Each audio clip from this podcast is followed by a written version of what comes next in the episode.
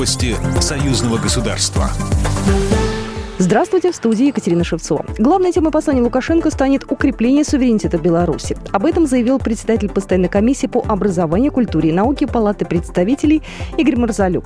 Он отметил, что нынешние выборы президента проходят под беспрецедентным внешним прессингом. Поэтому в послании Лукашенко обозначит четкую позицию независимость Беларуси не продается. Также глава государства расскажет о перспективах развития страны. Кроме того, во время послания Александр Лукашенко уделит внимание таким вопросам, как развитие отношений в союзном государстве, ЕАЭС, ОДКБ.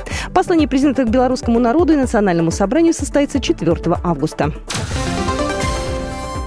Россияне, задержанные в Беларуси, заявили, что конечной целью их путешествия была одна из стран Латинской Америки, сообщил российский консул Кирилл Плетнев в эфире телеканала «Россия-1». Он отметил, что задержанные в беседе с российскими дипломатами подтвердили информацию, что через Беларусь они следовали транзитом. Из Беларуси они должны были отправиться в Стамбул, а далее в одно из государств в латиноамериканском регионе. На данный момент арестованных граждан Российской Федерации заключили под стражу. Против них возбуждено уголовное дело по статье «Приготовление к массовым беспорядкам». Об этом сказал глава Следственного комитета Беларуси Иван Наскевич, сообщает ТАСС. Посол России в Беларуси Дмитрий Мизинцев говорил, что обсудил сложившуюся ситуацию с министром внутренних дел республики Юрием Караевым. По словам посла, задержанным гражданам уже созданы более комфортные условия содержания.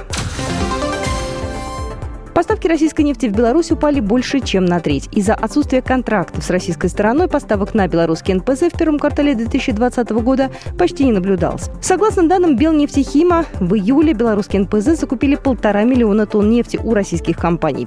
Проблемы в российско-белорусских нефтяных отношениях возникли из-за того, что республика не считала целесообразную уплату премии поставщикам в условиях роста стоимости сырья из-за реализации налогового маневра в России, сообщает сайт союзвечи.ру.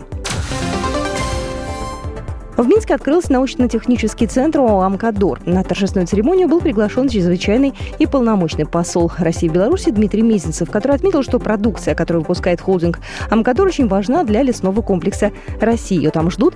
Появится возможность заменить те машины, которые лесопромышленники получали из других стран. В свою очередь, председатель Совета директоров ОАО «Амкадор», управляющей компании холдинга Александр Шакутин отметил, что мы высоко ценим наши отношения с Российской Федерацией, поставляем туда достаточно много продукции.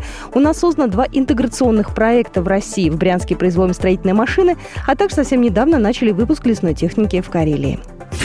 Программа произведена по заказу телерадиовещательной организации Союзного государства. По вопросу размещения рекламы на телеканале «Белрос» звоните по телефону в России 495 637 65 22. В Беларуси плюс 375